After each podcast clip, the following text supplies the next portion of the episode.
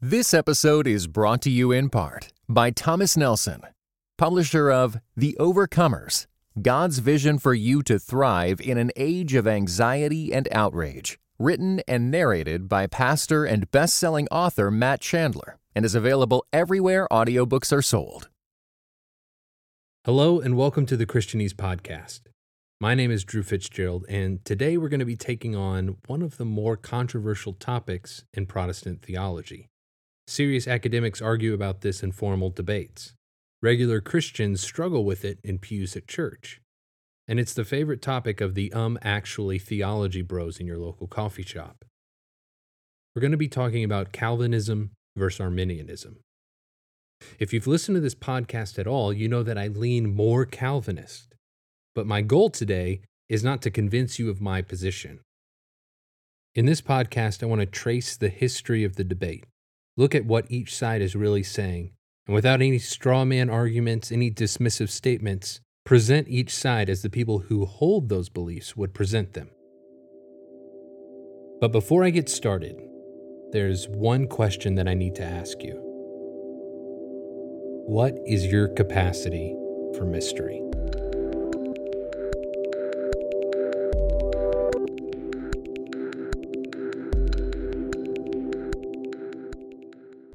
The debate between Calvinism and Arminianism focuses on a narrow range of theology called soteriology. It's our study or our doctrine of salvation. And while this is a narrow range of theology, it's a really important range of theology because it's our salvation we're talking about. This is the most eternally critical event in anyone's life. So we really should understand what we believe about it. For many Protestants, particularly evangelicals, we feel like there are one of two paths that we can go down when we talk about soteriology. On the one hand, there's Calvinism, which is named for John Calvin, a French theologian who lived in the 16th century. On the other hand, there's Arminianism, named after Dutch theologian Jacobus Arminius, who lived between 1560 and 1609.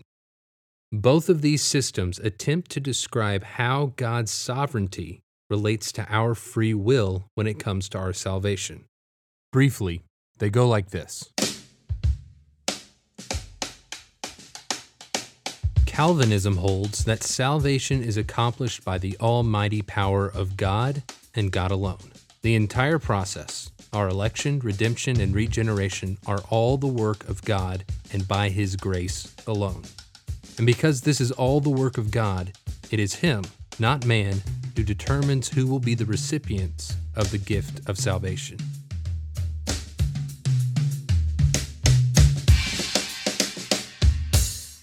Arminianism holds that salvation is accomplished through the combined efforts of God, who takes the initiative, and man, who must respond to God. And man's response is the determining factor in our salvation. Arminianism says that God has provided salvation for everyone through Jesus but his provision only becomes effective for those who, of their own free will, choose to cooperate with him and accept his offer of grace. Because it is man's decision at the crucial point to choose salvation, it is man, not God, who determines who will be the recipients of the gift of salvation.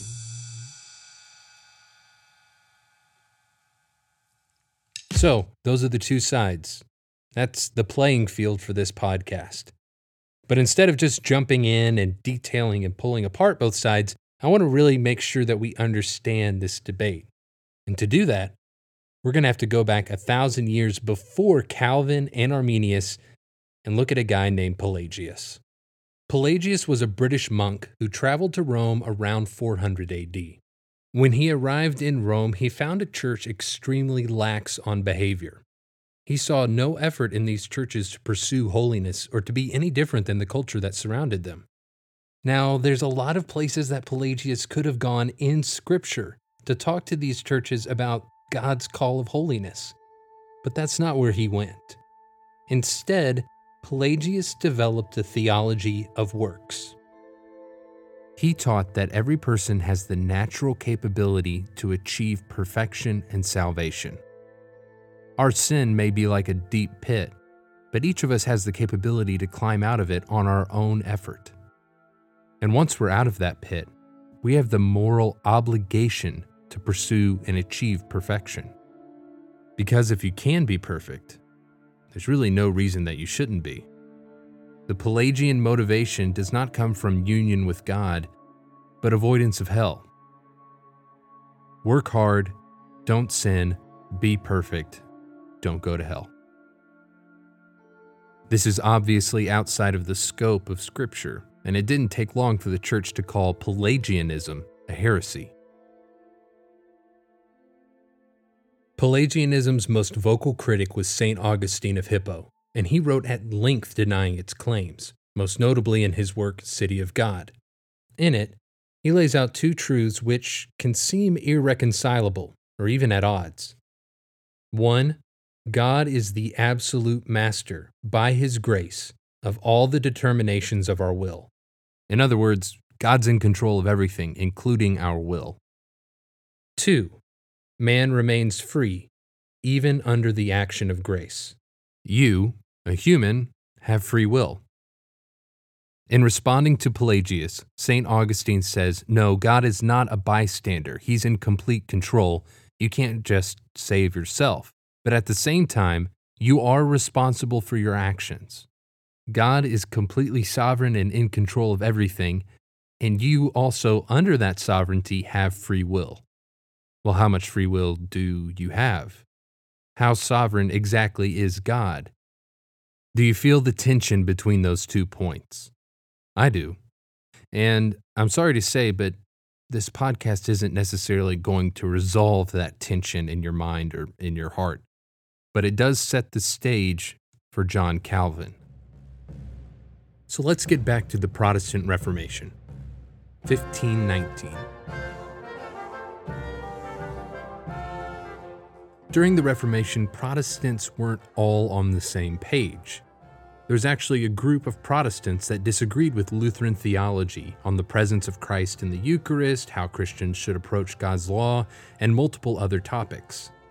Led by a guy named Huldrych Zwingli, they started to develop Reformed theology. In the 1530s, they were joined by a young John Calvin, who in 1536 wrote and published Institutes of Christian Religion. I can't really overstate how popular this book was. Not only was it widely read in Latin, but also extremely popular in French and other common languages. Priests, academics, the everyday man, everyone was reading this book, and it helped make Reformed theology one of the most broadly accepted and stable Protestant confessions in Europe. It also drew the ire of the Catholic Church, who labeled John Calvin a heretic, and Lutherans, who mockingly called Reformed theology Calvinist theology. At that time, it was common practice for the church to name heresies after their founder. So to name Reformed theology after Calvin was a pretty serious insult. And it's a name that Calvin himself denounced. In his commentaries and expositions on the book of Jeremiah, he wrote, They could attach us no greater insult than this word, Calvinism. Not surprisingly, Reformed theologians preferred not to be called Calvinist. It's also why a lot of Reformed institutions today prefer to be called Reformed. About 20 years after John Calvin's death, in the 1580s, a young man named Jacob Harmenszoon, who we know by his Latin name, Jacobus Arminius, becomes a student at the University of Leiden, a Reformed university. While there, he studies under Reformed professors, and in 1588, he becomes an ordained minister of the Reformed Church and in 1603, he becomes a professor at the University of Leiden. Arminius believes Reformed theology. He practices Reformed theology. He even teaches Reformed theology. But when it comes to John Calvin's soteriology, there are a couple of things that he disagrees with. And once he points these areas out, there are other people who agree with him. This ultimately leads to a conflict within the Reformed theological world. After his death in 1609, Arminius's followers put together a document called the Five Articles of Remonstrance, outlining the areas of Calvin's soteriology that they disagreed with. In response to this document, followers of Arminius were called remonstrants, and the conflict between these remonstrants and those who held Reformed soteriology continued to grow until 1619, when the Dutch Reformed Church called the Synod of Dort to once and for all settle the debate who is right, Calvin in his soteriology or Arminius in his soteriology. The Synod met 180 times in less than two years. That's two to three intense theological debates a week. And in the end, they wholly and totally rejected all five articles of remonstrance. There's an argument to be made that the Reformed Church already knew what they were going to decide before the synod was called and just went through the 180 meetings as a formality. There's some teeth to that argument, especially since no remonstrant was allowed to vote in the synod. And after the synod, the leader of the remonstrants was given a life sentence in prison and their political benefactor, a man with the most Dutch name ever, Johan van Oldenbarnevelt, was convicted of treason against the state and subsequently beheaded. Now, the Synod did not say that Arminians were heretics. They said that they were wrong in their soteriology, and if they ceased all of their ministry activities, they would be allowed back into the Reformed Church. But most Arminians rejected that and instead moved to England, where Arminius' theology was picked up by a guy named John Wesley, who went on to found the Methodist Church. Anyone listening to this knows that the Synod of Dort did not stop the controversy between Reformed soteriology and Arminian soteriology. It's still a conversation we have a lot. And that conversation isn't because there's this huge antipathy between Methodists and Presbyterians. It's because soteriology matters. It's intensely personal. Because it's intensely personal, we can get very emotional when we talk about it. So let's look at each side. What is Calvin's soteriology? What is Arminius' soteriology? Calvin's side can be summarized in what's called the five points of Calvinism. These are really the counter arguments to the five articles of remonstrance, and they can be remembered with a simple mnemonic device TULIP. T U L I P. T stands for total depravity. It's a doctrine that says every facet of every person everywhere has been marred by sin. We are totally and completely sinful.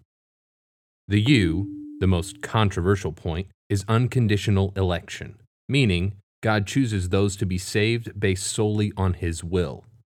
L stands for limited atonement which means Christ died only for those who are elect.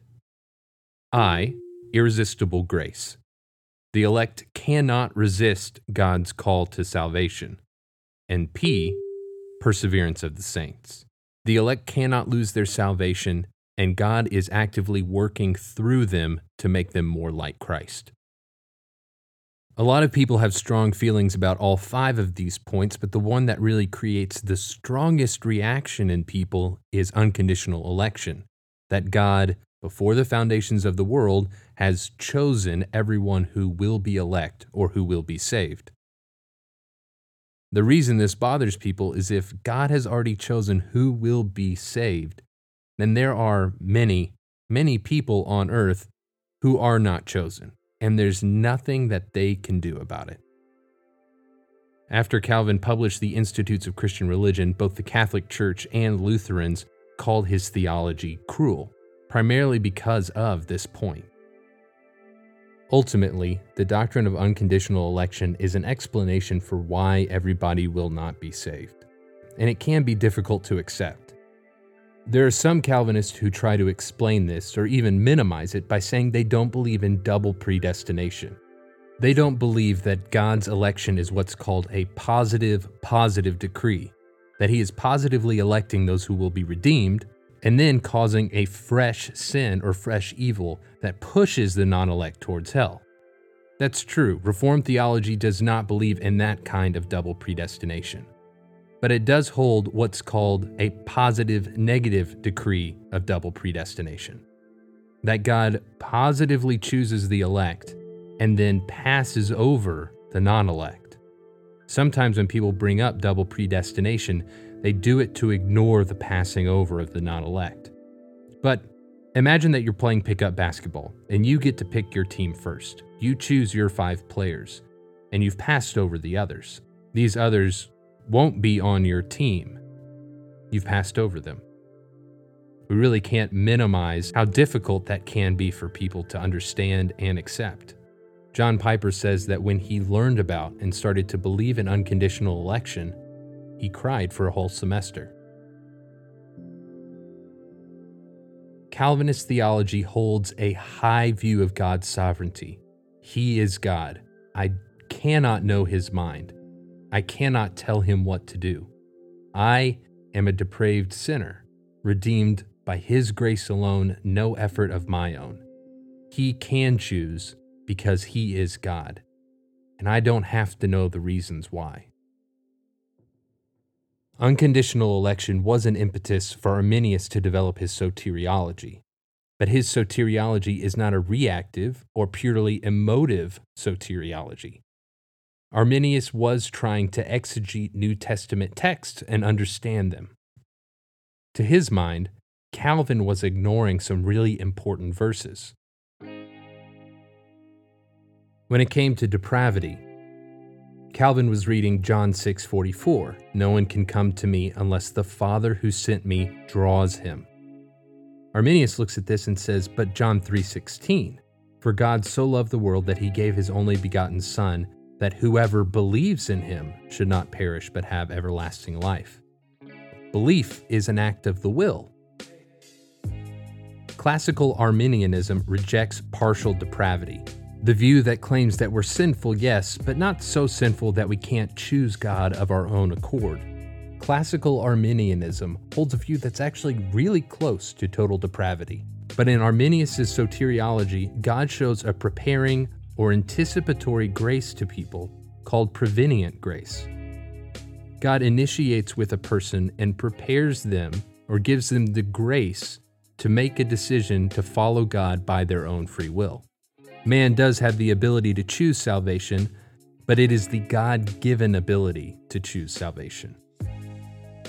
When looking at unconditional election, Calvin was reading Ephesians 1 4 and 5. For he chose us in Christ before the foundation of the world, that we should be holy and blameless before him in love. He did this by predestining us to adoption as his legal heirs through Jesus Christ, according to the pleasure of his will. Arminius looks at Romans 8:29, for whom he foreknew, he also predestined.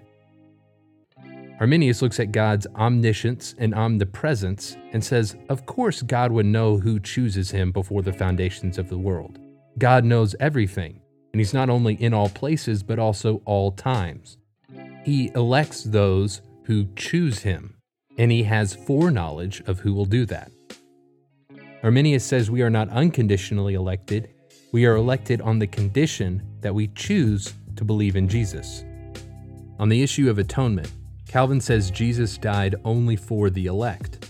Look at Acts 20 28, where Paul instructs the elders in Ephesus to shepherd the church of God, which he purchased with his own blood.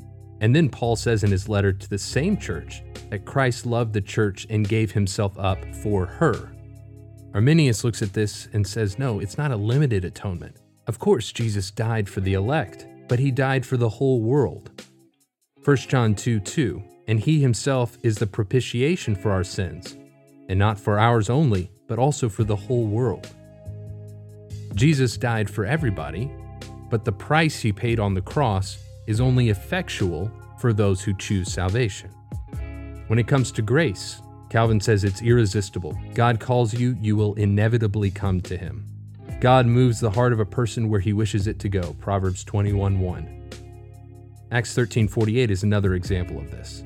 When the Gentiles heard, they began to rejoice and praise the word of God, and all who had been appointed for eternal life believed. Arminius says no, grace is resistible. If it's an act of the will, then you can say no. Just look at Hebrews 3:15. Today, if you will hear his voice, do not harden your hearts. Or John 3:18, "The one who believes in him is not condemned. The one who does not believe has been condemned already because he's not believed in the name of the one and only Son of God." There's a decision to be made. And Arminius says you can resist the grace, even the prevenient preparatory grace of God. And finally, perseverance. Calvin says that true Christians will persevere to the end. They will never permanently deny Christ. They're sealed by God eternally, and that God works through them to make them like Jesus.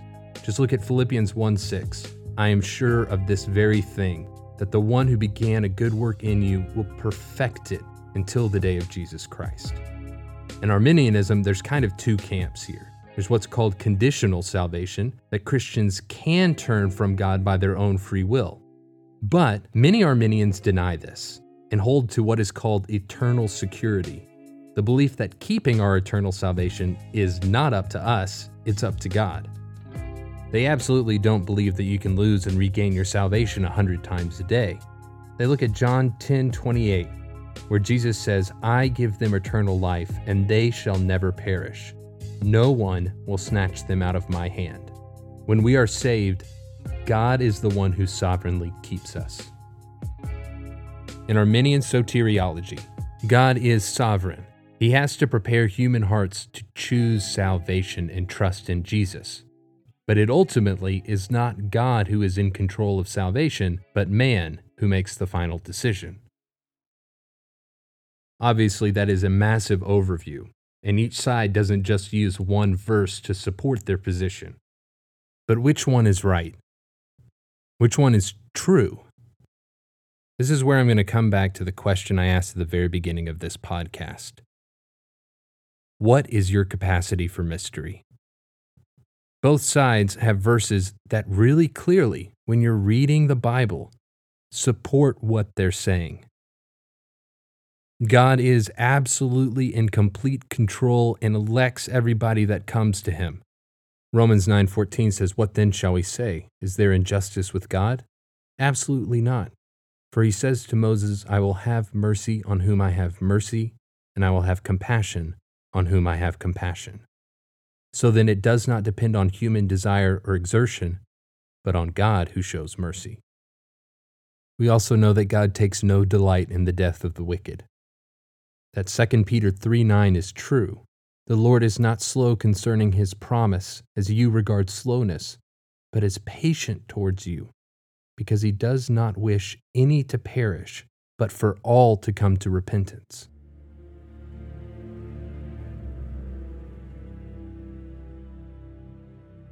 No matter where you stand, there's always going to be that Augustinian tension. God is totally sovereign over everything, including our will. And we have free will and are held responsible for our decisions. How do we deal with that tension? I'm going to echo John MacArthur and John Piper. I don't know. I'm not smart enough to plumb the depths of God's mind and tell you his motivations and his reasons for why he does what he does. When I look at the Bible and read what it says, I have to say that salvation is always in God's hands. And His mind is more rationally capable than mine is. Because His thoughts are higher than my thoughts and His ways beyond my mind, I have to admit that there are some things that I will not understand. I have to be okay, even in my strong convictions concerning soteriology, to say, I don't know. Even if something is unclear to us, it doesn't mean that it's unclear in the mind of the eternal God. When it comes to soteriology, my response is wonder, awe, that he would ever save a sinner like me. The rest, it's in his hands.